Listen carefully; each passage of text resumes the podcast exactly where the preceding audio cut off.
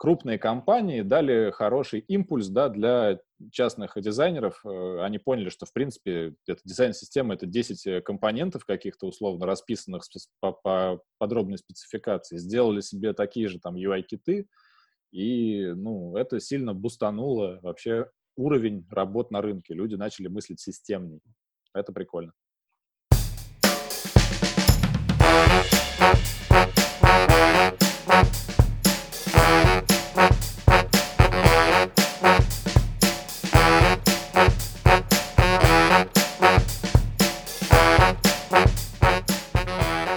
Друзья! С вами аудиоподкаст «Дизайн прост» и в эфире ваши а, любимые ведущие Евгений Егоров и Павел Ерец. А в гостях у нас а, в продолжении прошлого выпуска замечательный, так сказать, человек и пароход, арт-директор, а, замечательный управленец, человек, который прошел большой, огромный а, профессиональный путь от а, простого дизайнера до владельца собственной студии и арт-директора Яндекса, Филипп Соломин. А, Филипп, привет! Здорово! Да. Отпустить мы Филиппа не смогли, потому что очень много тем, которые мы не затронули в прошлом выпуске. Да и слушателям очень хорошо еще зашло. тебя немножко, да, Фил. Вот, сегодня поговорим о дизайн-системах, о том вообще нафига они, что из себя представляют, как их правильно организовывать, ну и о твоей работе в Яндексе. Естественно, е- ждем живых если, кейсов. Если, друзья, вы не впервые включили и не понимаете, о чем идет речь, я вам очень рекомендую послушать предыдущий выпуск с Филиппом Соломиным. А, там Филипп, это была просто колоссальная, классная такая исповедь арт-директора. Это уникальный, интересный э, контент, который, я думаю, интересен будет всем. А в этом э, выпуске мы уже поговорим более про практические вещи, непосредственно про работу, про ее организацию, про то, как строится дизайн системы и какими скиллами должен обладать современный специалист для того, чтобы хорошо себя чувствовать э, и в продуктовой команде, и в сольной э, фриланс-практике, и, собственно, в дизайн-студии, а также раскроем некоторые особенности и хитрости, которыми мы пользуемся общаемся э, в октаэдре с Филиппом. Давай начнем, собственно. Про фигму, да, тоже поговорим обязательно. Как? Э, Фил, ну, давай, в общем. Наверное, в прошлый раз я больше рассказывал как-то о себе, поэтому мне было легко простроить, да, этот э, монолог. В этот раз задавайте вопросы, я буду на них отвечать, и если какую-то тему интересную зацепим, раскроем ее поподробнее.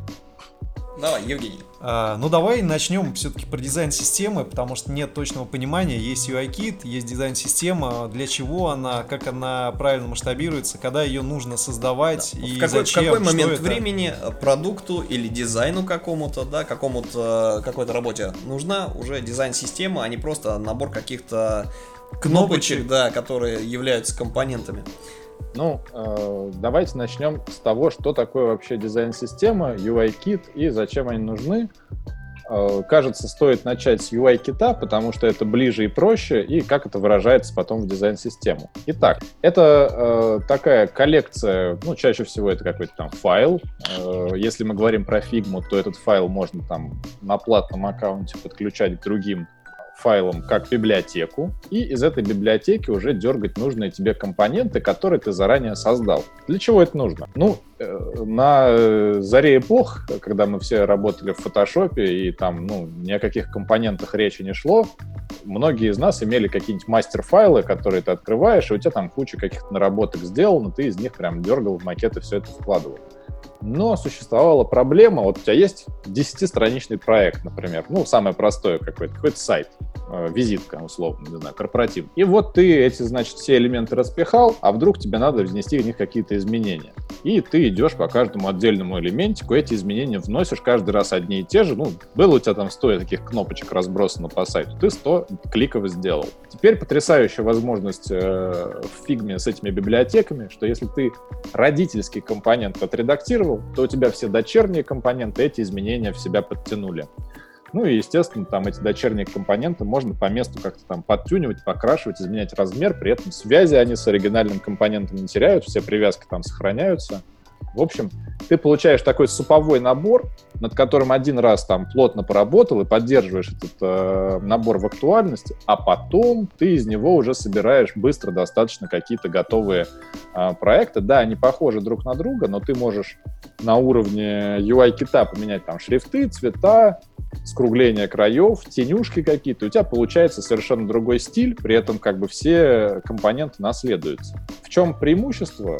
На самом деле в в вебе не так много каких-то стандартных контролов, это там, кнопки, радиобаттоны, чекбоксы, какие-то элементы форм, и их довольно просто собрать на одном листе, хотя бы минимальный какой-то набор. А уже дальше под проект там нужно вам какую-то невероятную э, карточку там товара сделать. Вы делаете ее уже конкретно для этого проекта. А так там все кнопки, чекбоксы и э, всякие элементы, они же везде повторяются, они везде одинаковые. Чтобы вот велосипед не изобретать, ты один раз над ними крепко подумал, и дальше уже переиспользуешь свои наработки. Вот сейчас это стало максимально удобным, вообще возможным в принципе, да, такой вот э, э UI-кит поддерживать.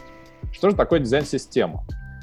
Дизайн-система — это когда ваши компоненты, которые разрисованы в фигме, э, верстальщик берет и имплементирует в код. То есть как бы полностью восстанавливает их в верстке. Таким образом, вы получаете э, связь такую э, с версткой, и если вы вносите какие-то изменения в свои макеты, вы должны поддержать их и на фронте, на, ну, э, на э, верстке, соответственно, чтобы всегда у вас была дизайн-система актуальна. Это вот подходит для крупных продуктов, там, не знаю, ну, представьте себе какой-нибудь Яндекс Маркет, например. Там же куча-куча-куча повторяющихся элементов, и вот все это куча-куча-куча повторяющихся элементов на самом деле один и тот же элемент, э, просто один раз заверстанный и использующийся в разных местах. То есть я на всякий случай уточню, э, немножечко перефразирую для большего понимания, то есть дизайн-система это когда вы из готовых компонент с уже кодом, да, то есть вы не работаете на уровне кнопочек, на уровне цветов и графических элементов, вы отдельно не работаете с кодом. Это уже сверстанные готовые блоки, которые вы как из кубиков лего, из них можете собрать свой продукт а, с абсолютно идентичный, как бы, да, то есть что называется в стилистике компании, а, да, и с единым набором типовых реакций, и а, это то, что объединяет, соответственно, вызывает одни и те же ощущения у конечного пользователя от использования разных продуктов, например, а, отдельно, соответственно, история, которая торгует у вас акциями приложения, отдельно банковский кабинет и отдельно ваша какая-то там клиентская еще история. А, для примера можете посмотреть, опять же, тот же Яндекс. Вот, между прочим, ты сказал про Лего очень удачно, потому что у Яндекса, как ни странно, это не секрет, называется э, дизайн-система вообще за основные их порталы, отвечающиеся, именно Лего, потому что ты как из каких-то элементов их собираешь. Это не закрытая информация, как бы она есть в интернете. Вот, но вот такой вот удачное сравнение, да, блочных элементов. В Лего все играли, понимают, как они сделаны, и явно из одной штучки другая там получится с другим цветом, как бы с другой длиной, но при этом тоже тот же самый компонент, по сути. Мы вот тут сегодня с Пашей спорили, с чего вообще стоит начинать дизайн-систему. Не так, мы спорили с того, что я говорил про атомы, про то, что дизайн-система начинается как раз с формирования UI-кита со стороны дизайнера. А потом она обрастает, соответственно, кодом и обрастается, формируются какие-то гайды. А, а я говорил, по... да, да, что да, да, это как правило. Я, я, Паша, пытался с пеной рта доказать, что дизайн-система начинается с исследования пользователей и с построения правил и системы. То есть, э, ну, например, если мы создаем будущий там э, дизайн-систему э, для сайта, например, пчеловодов, да, которые будут ходить под открытым солнцем, и в телефоны будут э, постоянно там э, лучи солнца падать, то это будет одна дизайн-система. Если это там э, чуваки, которые работают в банке на офисных там компах, то это другая дизайн-система. А я пытаюсь Есть... доказать, что когда ты стартапер, у тебя еще нет целевой аудитории, я говорю, что, когда ты типа, формируешь, там еще дизайн-система а, начинается вообще с текста, а не с кнопок. И вот мы с Пашей друг другу практически набили уже. Ну, я как продукт, понимаешь, рассуждая Женя, рассуждаю рассуждает как дизайнер, собственно говоря. Вот, вот принципы подхода и масштаб как мышления. да. Э, ну, вы на самом деле друг другу не противоречите, потому что действительно там дизайн-система начинается с атомарных компонентов мелких, которые потом преобразуются в композитные крупные, да, уже сложные. Э, обязательно надо учитывать, э, естественно, нюансы вашей аудитории продукта. Скажем, я работаю в Яндекс учебнике, на самом деле, не в Яндексе самом, да, а в конкретном подразделении образовательном. И там конкретно есть санпины, для детей, которые рассказывают, какого размера должны быть шрифты на экране, и ты как бы обязан с этими техническими там требованиями и деталями детской аудитории вот как-то э, работать и ну, преобразовывать это все в интерфейс. Кроме этого, я бы еще хотел отметить, что я так что-то не совсем с того края зашел, что типа есть компоненты, которые вы можете использовать. Это следствие ну, наличия у вас UI-кита. Предтеча его в том, что а, вы задаете какие-то общие правила для всего проекта. Типа у нас, ну, это все будет основано, например, на материал дизайне, да, который там а, беленький, имеет слои, соответственно, за счет тени показывает высоту объекта. Потом говорите там, у меня будет в основе лежать 8-пиксельная сетка. И вот так вот, соответственно, какими-то правилами-правилами ты себя вот в эту вот систему как раз загоняешь. И прелесть в том, что потом, поделившись набором этих правил, любой человек может в эту дизайн-систему интегрироваться. А то, что там есть готовые к использованию компоненты, это такой приятный бонус к тому, что ты как бы понимаешь, как у тебя все устроено. Типа, почему у тебя вот так формируется типографика, а там с засечками потому что, да, условно. То есть ты себе обосновываешь как бы какие-то базовые ключевые принципы э, дизайна своего проекта, а они могут быть универсальными, кстати, для многих проектов, и чаще всего таковыми являются. Ты начинаешь эти правила э, применять и сам постепенно оказываешься в системе. А если твоя система где-то не складывается, там, ну, бывают нестыковки, э, ты ее, соответственно, дотягиваешь. Тут я бы еще отметил такой важный момент, что сесть и создать UI-кит, который превратится в красивую конечную картинку, в красивый конечный макет, это типа супер сложно, и даже вот как бы, если ты очень опытный дизайнер, это не всегда получается. У нас такой был опыт, мы работали с электронной торговой площадкой «Фабрикант», это конкурсы, тендеры, вот это все цифровая как бы штука, э, какие-то суперсложные интерфейсы, и там в первую очередь нужны были сами компоненты. Мы их долго-долго разрисовывали, каждый отдельный компонент был там произведением технического искусства, но в сумме получилась такая шняга, что как бы э, лучше все-таки начинать развивать как бы дизайн-систему, базовые принципы с самого начала проекта, но уже Э, собирать UI-кит, когда вы концептуально понимаете, что у вас там будет примерно происходить, как это все будет выглядеть, и уже можете там застолбить какие-то решения. Еще можно один уточняющий вопрос так подытожить. Смотри, UI-кит, фреймворк и дизайн-система. В чем разница? Для тех слушателей, которые часто, да, часто, часто люди задают, а они-то на самом деле, знаешь, как это вопросы серии, а в чем разница между UX и UI дизайнером? Это же две отдельные специальности, которые пересекаются. Кислое и зеленое. Да. Давай попробую по пунктам.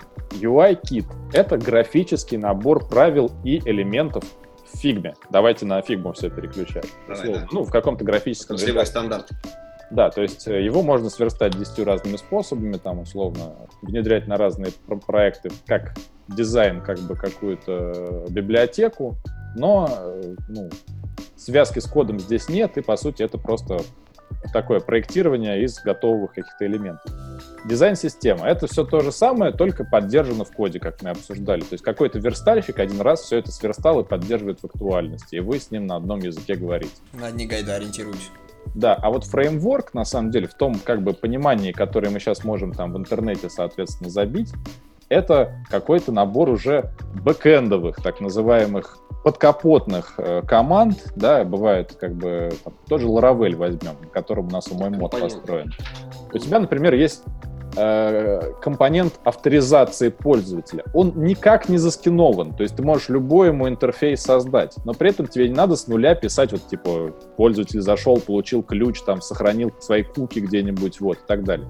То есть фреймворк это как бы теневая сторона твоего проекта, бэкэнд, а дизайн-система — это передняя сторона твоего э, проекта, фронтенд. И они как бы в едином порыве соединяются, как бы, грубо говоря, для того, чтобы завести какой-то серьезный веб-проект, тебе нужна дизайн-система и фреймворк, на который он, соответственно, основан. И получается продукт. Угу. Ну, переходя к теме взаимодействия большой команды э, Figma, да, взаимодействия большой команды э, вот именно с дизайн-системой, да, я свой кейс расскажу.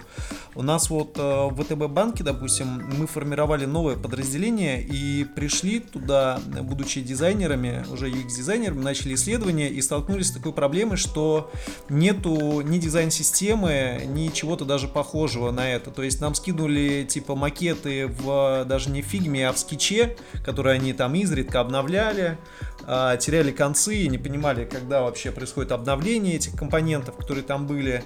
А, что вообще, как правильно поступать людям, а, которые уже пришли в компанию, но вот такая вот как бы есть непонятка, то есть где-то что-то валяется, везде все по отдельным кускам. Стоит ли вообще переходить со скетча на фигму и начинать строить свою дизайн-систему с нуля? Э, смотри, давай по, по пунктам. только с конца. Со скетча на фигму э, переходить однозначно стоит, я всем рекомендую, потому что скетч затормозил в развитии, он обещает всем какую-то неведомую веб-версию, но с каждым месяцем, как он это свое обещание э, продлевает, да, это еще прошлой осенью это планировалось получить. Ну, он значительно от фигмы уже отстает. Там и сумма инвестиций несравнимые, и как бы ход обновлений несопоставимый, да, ну и сам по себе офлайн против онлайна не выдерживает никакой, соответственно, никакого сравнения. Плюс скетч-то до сих пор на Макинтоше, а Макинтош есть далеко не у всех. Поэтому Figma, ну, она обречена на успех, я бы сказал так. Кроссплатформенность. Ну, я здесь тоже хочу на самом деле ремарочку внести, потому что вот мы с Филом сталкивались с этой историей, мы работали на скетче, и Фил, кстати говоря, изначально, он как бы всегда говорил, что нужно держать руку на пульсе, да, отслеживать тенденции, но использовать именно отраслевые стандарты. И по поводу Figma у нас тоже были сомнения, потому что мы тоже а, еще год назад буквально, да, мы работали на а, Sketch'е, и как раз Figma как бы на проекте Море Фил пытался э, сделать что-то там с заказчиками Figm'е, они там mm-hmm. на, на, набесили огромное количество экранов, и это потом просто тупо не открылось. Вот, у нас была истерика по этому поводу, но на самом деле, как выяснилось, пользоваться этим можно, можно просто... Ну, не совсем, там, там чуть-чуть по-другому было, просто ребята, у них, грубо говоря, их стандарт компании был скетч, и сейчас, по-моему, остается, и Figma, по сути, пришлось им коней на переправе менять, и только для этого как бы а, продукта э, ее используют. То есть они пришлось им на, на два фронта играть. Не всегда обновление софта зависит от вашего желания, еще и зависит от возможностей там, финансовых, от юридических нюансов компании, там, ну и чисто технический процесс переезда немножко болезненный. Да? Приходилось уговаривать людей, что типа, чуваки, давайте в фигме посидим, да, немножко неудобно, здесь что-то не то, но в целом, ну, как бы очень быстро народ втягивается и пропирается. Мы тоже, кстати, очень достаточно быстро на нее пересели, э, переобулись. Mm-hmm. Ну да, есть же Adobe XD еще. Ну, э, да, есть. Вот. А Adobe какой-то, знаешь, у меня иммунитет э, уже к нему появился после фотошопа. 10 лет в фотошопе, как бы я его видеть не могу, даже логотип. А уж кто знает, как от него там карту отвязать, кто сталкивался, тот понимает, что это такое за компания Adobe, когда тебя в чат с индусом перекидывают, и там, типа, два часа вот так, типа, мы скоро вам ответим, мы скоро вам ответим, да. И, именно поэтому у нас на проектах с Adobe, если нужно поработать, работаю я. Я подключаюсь в качестве уже не менеджера, а диза, скажем так. Я видел эту фигню, когда, типа, вы хотите проголосовать против поправок, такой, у тебя страница не грузится, ты потом ее перезагружаешь, произнесите вслух, я хочу от отвязать, ой, я хочу проголосовать против поправок, там, введите капча из 15 так, там. давай, давай обратно к дизайн-системам. Давай. Ну, кстати, к слову, Photoshop никто не отменяет, потому что с растровой графикой в фигме ты работать никак не можешь, ничего там у тебя не получится. Поэтому, если ты хочешь каких-то богатых визуальных эффектов, там, вспышек э, цвета, ну, тебе придется все равно туда залезть.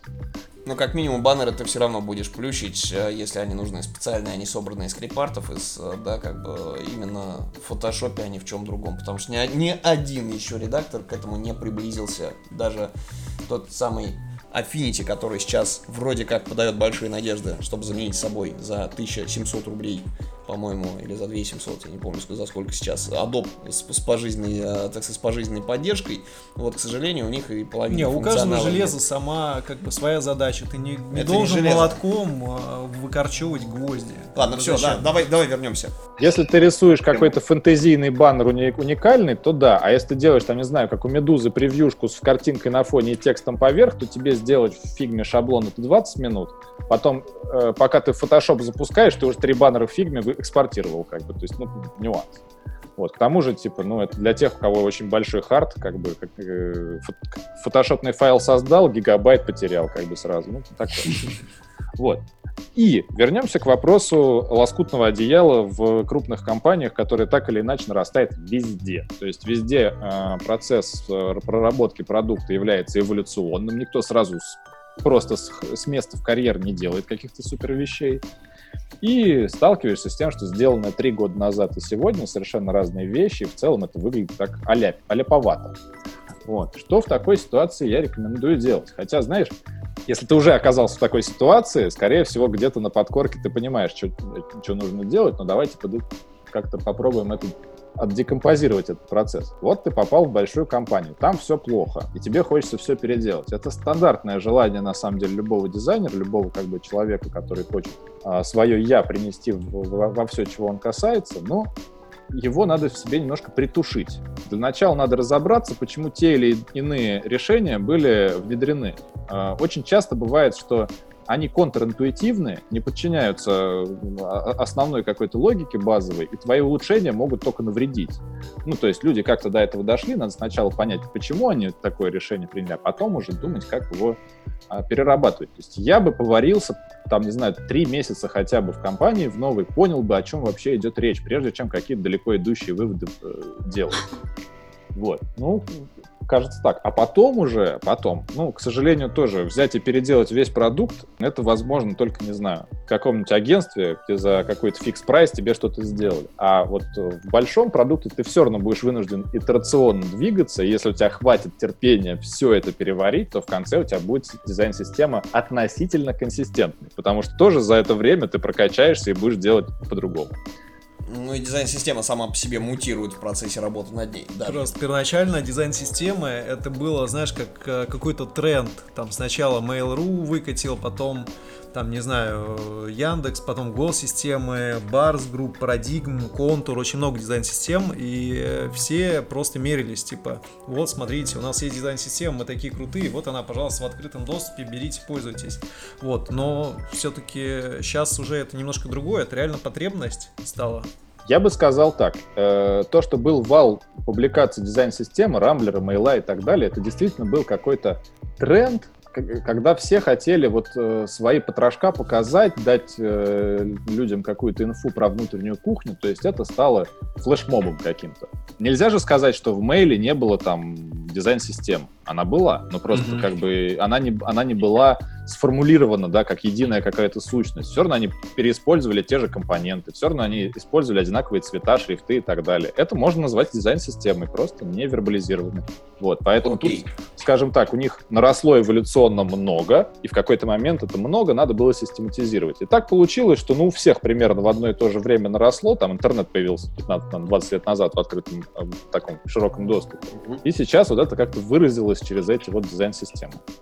Ну и плюс, мне кажется, там еще было толик того же, что в свое время с React, да, Facebook, React, вот эта вот вся история, когда компания шарит, делится что-то своей системой, да, в открытый доступ, э, ее посылает, а, да, как это, на самом деле это призыв а, к пользователям, в том числе принять участие в формировании этой дизайн-системы за счет ресурсов пользователей. То есть такая полезная история с расшариванием своего продукта с, соответственно, попыткой а, привлечь людей, привлечь внимание, соответственно, и, возможно, что ресурсы к разработке этой дизайн-системы сторонними а, людьми.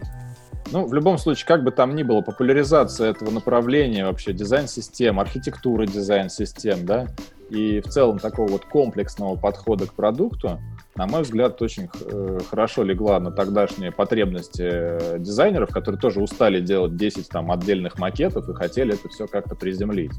То есть э, крупные компании дали хороший импульс да, для частных дизайнеров. Э, они поняли, что, в принципе, эта дизайн-система — это 10 компонентов каких-то условно расписанных по, по подробной спецификации. Сделали себе такие же там UI-киты, и ну, это сильно бустануло вообще уровень работ на рынке. Люди начали мыслить системно. Это прикольно.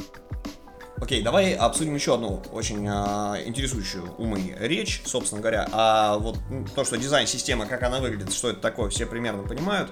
Но вот вопрос, а на чем построить и основать архитектуру дизайн-системы, да? То есть с чего это начинается, какие элементы она должна содержать и, соответственно, как к этому прийти? Можешь рассказать, как мы к этому пришли в Octile? Ну смотри, как я уже и говорил, э, дизайн-система это не только какие-то конечные кусочки, из которых ты все это собираешь, но и сама какая-то стратегия да, твоего продукта, само, э, сами правила, которые ты можешь сформулировать э, и, как, и как-то записать. И это можно выразить через так называемый гайдлайн. То есть ты когда сел, задумал какой-то большой проект, допустим, у тебя ничего за плечами там нет, никаких наработок, ты сделаешь все с нуля. И ты начинаешь его раскладывать. Ты понимаешь, скажем, я буду делать темный фон на сайте, потому что там в основном видео, и видео на темном фоне выглядит контрастнее, ярче и приятнее. Все, у тебя уже есть одно правило в дизайн-системе. Контент на экраны у тебя темный. А, например, какой-нибудь там экран оплаты или э, чего-нибудь, надо читать много текста, ты сделаешь, наоборот, белым, и он, ну, станет понятно, что он э, сервисный какой-то. То есть, грубо говоря, ты на уровне э, цветового кодирования и философии какой-то своей уже эти принципы туда заложил. И человек будет интуитивно чувствовать, типа, ох, я нахожусь в контентном разделе, ох, я нахожусь в сервисном разделе. Вот такое простое, грубо говоря, правило. Ну и дальше ты начинаешь э, придумать какие-то уже специализированные правила, типа построение сетки, адаптивность этой сетки, шрифты, которые я использую на сайте, размеры и межстроечное расстояние этих шрифтов. То есть постепенно, пока ты сам сидишь и свое исследование проводишь, ты фиксируешь результаты этого исследования в документе. По результату ты получаешь дизайн-систему, ну, гайдлайн, описывающий твою дизайн-систему, как бы, и можешь на основе него уже делать далеко идущие выводы, что-то там железно фиксировать. Вот, то есть я бы начал э, работу над любой системы с ее описанием, с документацией, спецификацией. То есть потом ты делишься этой спецификацией с верстальщиком, он все прекрасно понимает, откуда какое решение взялось. Вот. Кажется так. Окей. А, можешь еще рассказать а, про очень важную вещь, то есть умение, да, как бы создать дизайн-систему. Это круто. А можешь рассказать про ситуацию на рынке, да, то есть а, какими скиллами должен обладать современный специалист для того, чтобы прийти, условно говоря, и вклиниться. Такое маленькое отступление от себя, несмотря на то, что я в роли ведущего и должен задавать вопросы Филиппу, да, хочется как-то вот а, про историю нашего сказать. А, то есть, когда новый дизайнер добавляется, да, у нас а, возникает необходимость в проектную команду, включить нового дизайнера.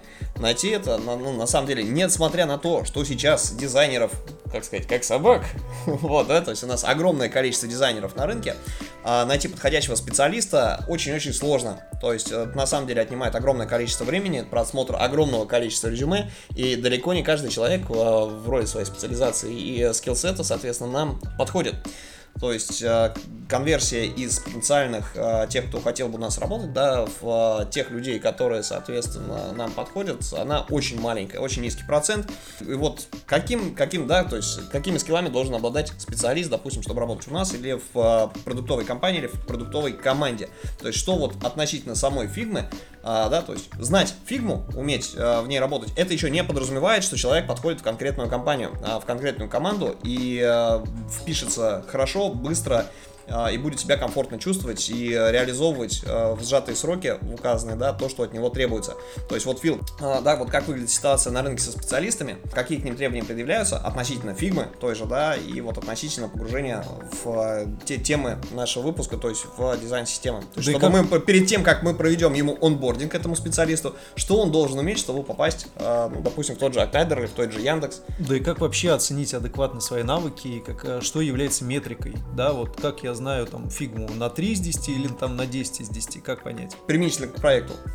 Давайте попробуем развернуть. Я вопрос ты такой задал прям витиеватый, еще и как с, с самодиагностикой, да, получается, связанный. Да, да. А, поэтому я постараюсь э, немножечко еще ретроспективно ответить, чтобы было понятно, как развивалась ситуация на рынке и к чему мы пришли. Что не только сейчас много дизайнеров и типа большая конкуренция, но и нюансы появились. Смотри, в ранних двухтысячных все дизайнеры друг друга знали. Вот отвечаю, как бы там, ну, на фрилансе все, кто сидели, все друг другу ставили веселые отзывы, это была тесная, дружная комьюнити, народ даже не осознавал, что они конкуренты. То есть, ну, они помогали друг другу, как там, как-то это все.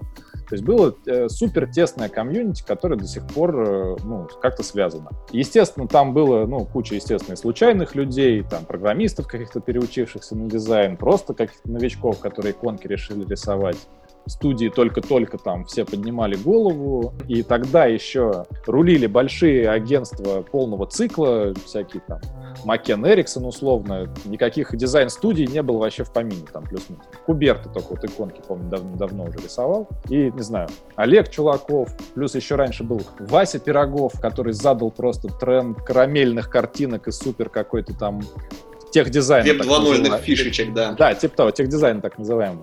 То есть, как бы, это было очень такое разорванное комьюнити, найти спеца, типа, ну, ты находишь человека, он может быть либо студент, либо там какой-то программист, тебе вообще не важно. То есть, ну, кто, как бы, рынок был не сформирован.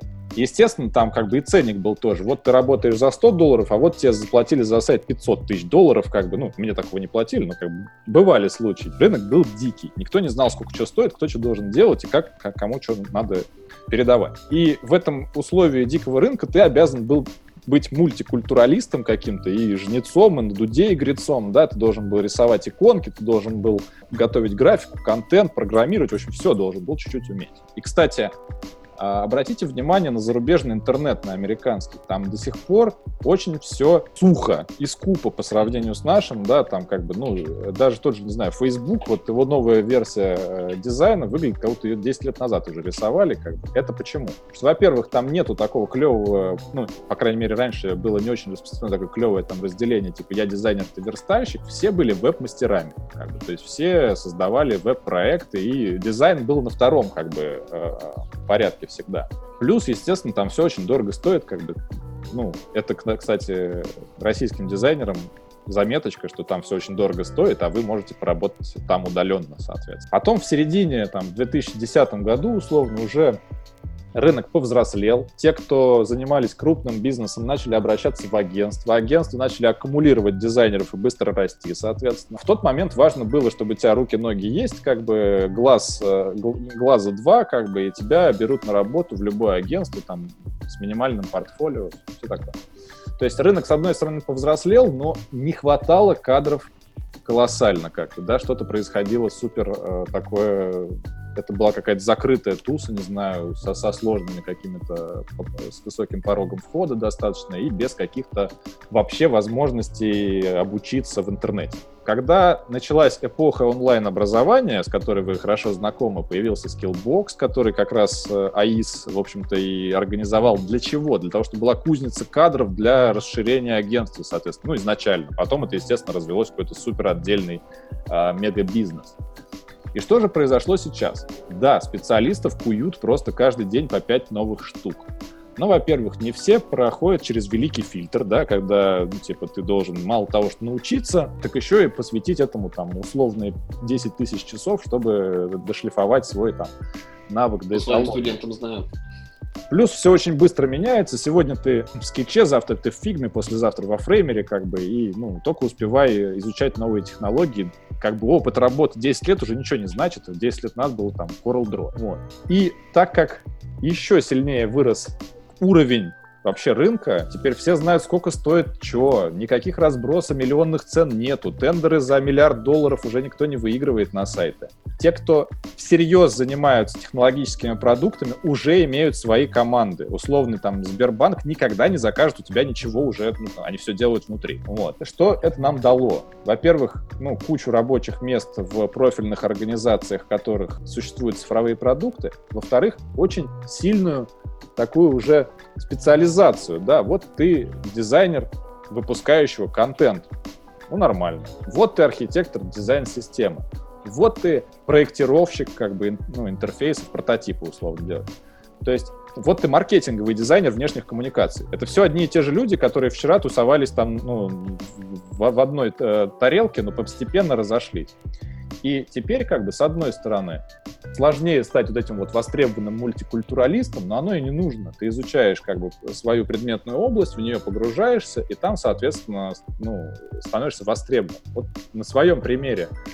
А, год, полтора года назад я пришел в Яндекс Учебник, и там не было ни одного дизайнера, кто раньше бы работал с педдизайном, с э, вообще какими-то образовательными материалами для начальной и средней школы. Таких не существовало в принципе. Не было как бы цифровых продуктов, ну, кроме Учи.ру, из которого никто не уходил, потому что, типа, ну, а куда идти, условно. Вот. Теперь же можно сказать, что за полтора года мы там вырастили, ну, значительное количество таких вот э, методических дизайнеров, да, как бы дизайнеров, понимающих в программе начальной школы, в нюансах образования детей, в их физиологических возможностях. Там, например, дети в первом классе не все умеют читать. Что делать в интерфейсе в таком случае? Вы скажете, надо какие-нибудь пиктограммы иконки. А есть нюанс у детей маленьких еще нету связи э, образа и смысла. То есть они не всегда улавливают суть этой иконки. Вот в таких кошмарных условиях приходится работать, и человек, который знает, как с этим примерно быть, все, ему уже все дороги открыты, Skyeng, там, Учи.ру, все, что хочешь, любая там перспектива. То есть не надо отчаиваться, что вы как бы не человек-бассейн и не, не знаю, не являетесь студией в одном лице, которая обслуживает там э, все банки мира. Все, это уже поезд ушел. Надо э, целиться в конкретные участки, например, хочу стать там Э, архитектором дизайн-системы в ВТБ. Вот Женя сказал, что там не очень хорошая дизайн-система, пойду ее туда пилить. Вот если тебе повезет, и ты туда устроишься, все, ты как бы забудь о каких-то поисках работы. Архитектор дизайн-системы всегда себя всегда где-то найдет. То есть как бы э, будущее за специализацией. Следующий шаг будет а, дизайнеры под VR-интерфейсы, да, которые вообще там супер развиваются. Какие-то вот то, что связано с data scientist, э, science, да, когда получаешь большие данные и как-то да. визуализируешь. То есть, если ты хороший дизайнер инфографики, ну, нафига тебе учиться рисовать иконки? Иди просто там в какой-нибудь медиа-холдинг, и там фигач просто инфографику тоннами, ты будешь супер востребованный специалист. А измерить вот уже сложнее, потому что, ну, как я могу дать какую-то общую мерку для столь разнородной профессии? Ага, ну смотри, а когда тебе кажется, что ты уже все знаешь, и, э, а с другой стороны хочется на какое-то другое место, может быть, да, перейти, а где тебе нужно, где тебе можно прокачаться вот в том инструменте, где, казалось бы, уже уже там ты абсолютно выучил все, но при том, да, как бы технологии, они же постоянно двигаются, да, ну, например, Figma, да, то там они анимацию добавили, то там все резиновое, например, стало. То, то куча плагинов. Да, то плагины появились. Э, куда идти, где учиться, что делать? Здесь у меня есть хороший, на мой взгляд, безотказный рецепт. Вообще можно, ну, грубо поделить рынок на два направления. Это продукт и агентский бизнес. Ну, то есть ты либо в агентстве, либо в каком-то продукте. Третьего, ну, не то, что не дано, но не, не, не всегда понятно, да, там какие-то нюансы. Разница колоссальная в подходах. Если в агентстве тебе надо сделать быстро, много и качественно, как бы максимально недорого, чтобы себестоимость этого была рентабельна для твоего там директора условно, а в агентстве, наоборот, должен так въедливо в каждую деталь погружаться, насколько тебе вообще позволяет время, возможности и там... А, Не в агентстве, да? в продукте. В продукте. продукте, прошу прощения. Вот. Поэтому, грубо говоря, агентское э, развитие — это плоскостное развитие. Ты со многими бизнесами взаимодействуешь, ты со многими клиентами разговариваешь. Это все время новые люди, новые проекты. Ты учишься быстро принимать правильные решения, ну, какие-то решения, да? В продукте же ты начинаешь копать вглубь. Ты в этой теме начинаешь начинаешь погружаться, из нее никуда не выходишь, ты фактически становишься неприменим для широкого рынка, а только в какой-то своей сфере. То есть ты, э, так есть такое определение T-shape, да, как бы это когда ты сначала горизонтально развиваешься, потом начинаешь углубляться. Вот ровно такой T-shape можно достичь через сначала работу в агентстве, где тебя погоняют как в фитнес-зале, заплатят там 3 копейки, и ты просто упоришься ну, максимально. Но зато потом ты приходишь и как типа речитативом можешь рассказывать, какие решения ты там можешь принимать и должен принимать. А потом ты чешешь в продукт, и там уже просто уходишь в сингулярность, начинаешь погружаться в тему с головой, используя наработки, навыки во всех возможных сферах. По-другому это не работает. Если сначала пошпарил в продукте долго в каком-нибудь конкретном, а потом попробовал прийти в агентство и со своими там, а давайте проведем тестирование, а давайте мы еще подумаем, нафиг. То есть как бы э, Такого практически не бывает. И здесь я рекомендую именно сначала агентство, потом продукт. В таком случае ты получишь и какую-то широкую эрудицию по предмету в целом, и конкретные знания в интересующей тебя области. Окей, Фил. А тогда еще вопрос. Смотри, и чтобы в продукт попасть, да, это для наших слушателей, угу. а, полезная информация, и чтобы и в агентство, и в продукт попасть, нужно обладать, а, соответствовать некоторым критериям, обладать, а, если мы говорим о дизайн-системах, навыками построения дизайн-систем. Даже не умеючи строить ее полностью, нужно хотя бы быть погруженным во все это дело, чтобы просто не, не тупить, когда на тебя свалится такое слово, как компоненты и мышление ими, а, да, соответственно, как проектирование, дизайн системы, чтобы когда человек рисует там макет, а, чтобы он сразу понимал, что эти же компоненты будут потом переиспользованы, а, да, что из них можно строить все это дело, да, соответственно, вот как, каким образом это дело прокачать. И что мы можем посоветовать? Слушай, ну э, э, здесь я бы сделал ремарку. Вряд ли от начинающего специалиста ждут того, что он хорошо разбирается, понимает и умеет там как-то создавать дизайн-системы.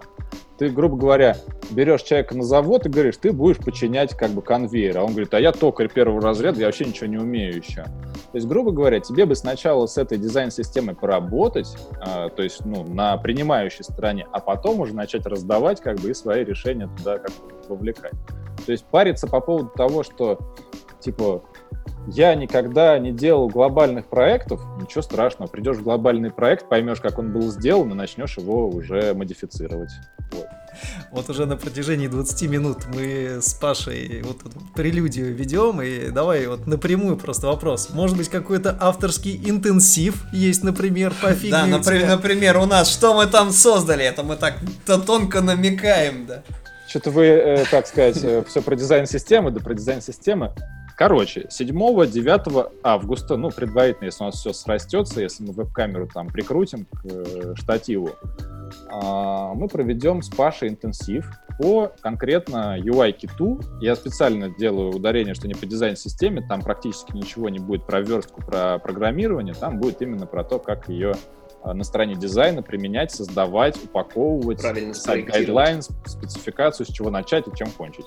Вот. То есть э, приглашаю всех на этот интенсив. Ссылка будет где-нибудь там, наверное, подкинута. Плюс довольно просто запомнить UI-kit в одно слово .octider.ru. Скоро мы там все уже наведем порядок и подготовим лендинг для первых посетителей. Ссылку мы, естественно, дадим. Фил, а можешь рассказать о программе интенсива, раз уж мы заспойлерили, раз уж я имею к этому причастие, и как и подкаст наш замечательный. А давай расскажем о том, чему люди научатся, для кого это, и а, самая фишка, что люди получат на этом интенсиве. Э, давай попробуем разложить, что мы вообще планируем.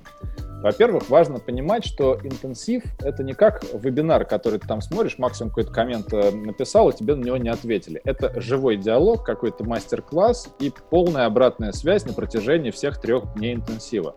Это очень важно, потому что часто бывает, ты что-то не понял, какую-то ерунду, и тебе то ли стыдно, то ли не получается спросить конкретно. Здесь мы все разжуем, и, ну, скажем так, никто не уйдет непонятым. Вот. Единственное э, требование к людям, которые хотят попасть на интенсив, чтобы они хотели хотя бы, ну не знаю, три месяца, может полгодика в фигме все-таки поработать успели. Иначе будет сложновато понять, о чем мы говорим, потому что там самые базовые основы, типа, что такое там прямоугольник, что такое текстовый блок, мы разбирать не будем. Сразу начнем из них уже что-то там конструировать.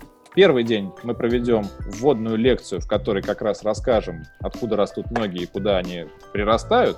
На второй день будет мастер-класс уже, ну, то есть в первый день мы тоже что-то покажем, естественно, на второй день уже более предметно, в патагонном режиме возьмем и соберем этот UI-кит, ну, я его, естественно, соберу, ребята на это посмотрят, мы все обсудим.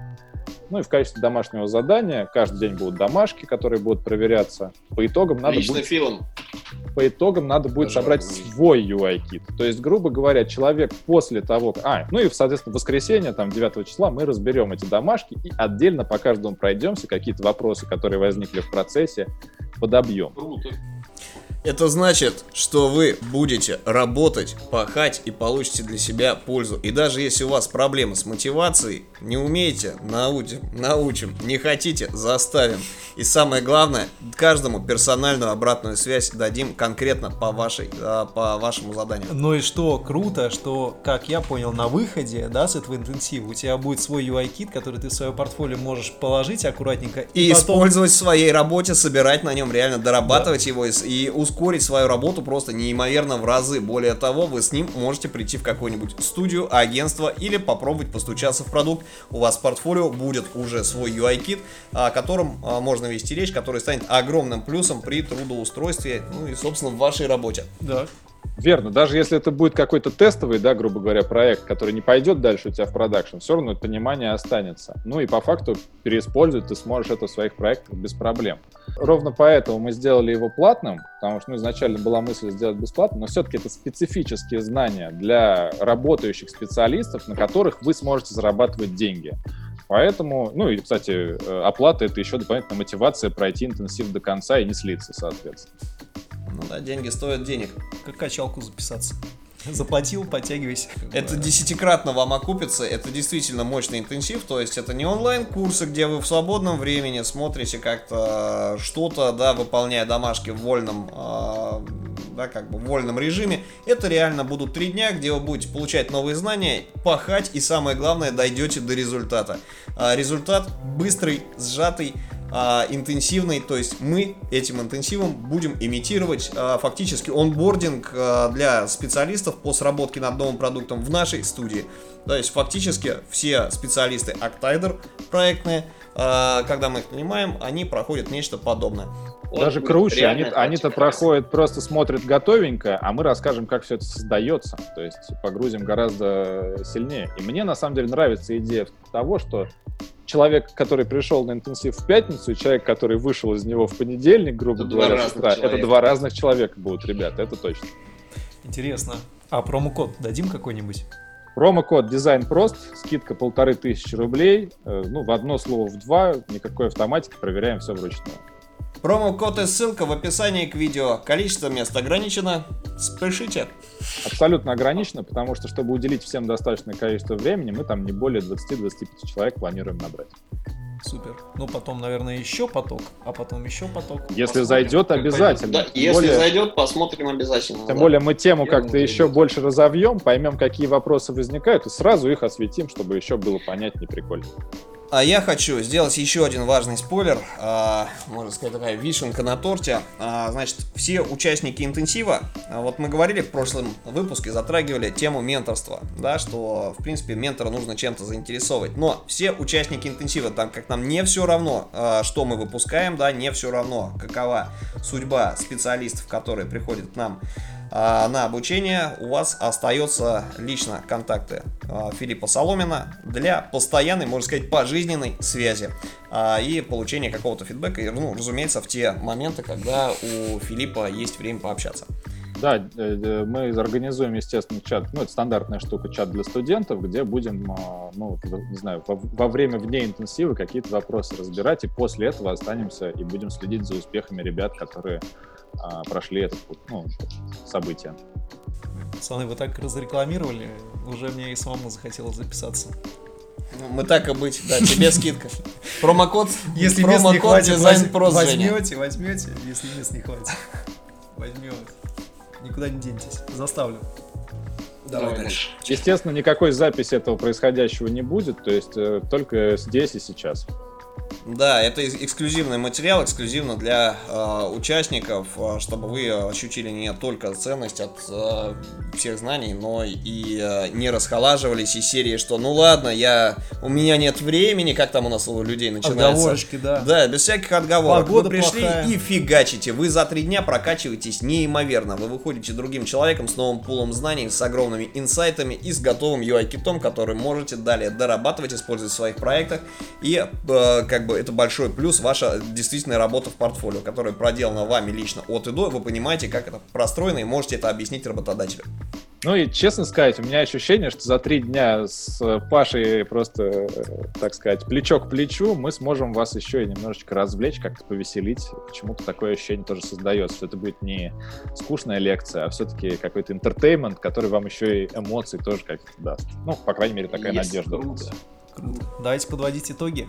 Итак, друзья, у нас э, сегодня в выпуске был Филипп Соломин, арт-директор э, и владелец студии Octider, э, арт-директор э, проекта Яндекс Учебник.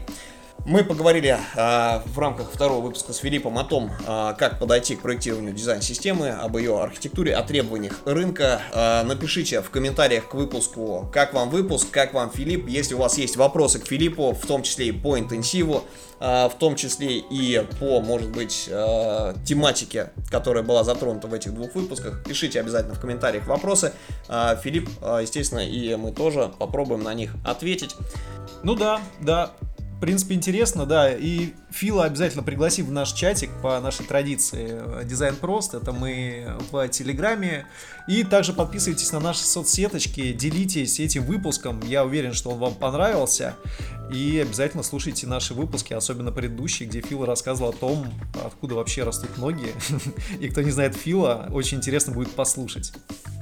Я бы хотел поблагодарить Пашу с Женей за то, что они меня пригласили. На самом деле мне дико зашел формат вот такого вот свободного общения, потому что я все время испытываю какую-то потребность поделиться с народом чем-то. Но мне все время лень вести блог или YouTube монтировать. И вот возможность поговорить с умными людьми часок, чтобы это кто-то послушал, на мой взгляд, бесценно. Поэтому если не только какой-то общий формат, да, предполагается, что мы просто разговариваем за жизнь, но и какие-то практические советы, там, хинты, истории из опыта, приглашайте, с удовольствием поделюсь и зафиксируем это, чтобы потом тоже вопрос к слушателям. Если мы, да, у нас есть канал YouTube, который мы не развиваем, пока мы просто выгружаем туда наши выпуски, плюс а, уникальный контент, который между ними выходит, да, то есть какие-то полезности делимся с Сергеем Шимановским, созваниваемся, а, да, какими-то какие-то новости озвучиваем.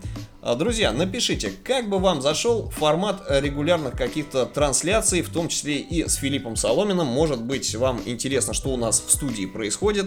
А, соответственно, давайте попробуем собрать от вас обратную связь. Пишите в наших социальных сетях, в комментариях к выпуску, в э, нашем чатике. Да, в нашем чатике в Телеграме, соответственно, насколько бы вам было интересно просматривать а, периодические стримы. Именно в формате, может быть, диалогов, может быть, какой-то учебно-обучающий контент.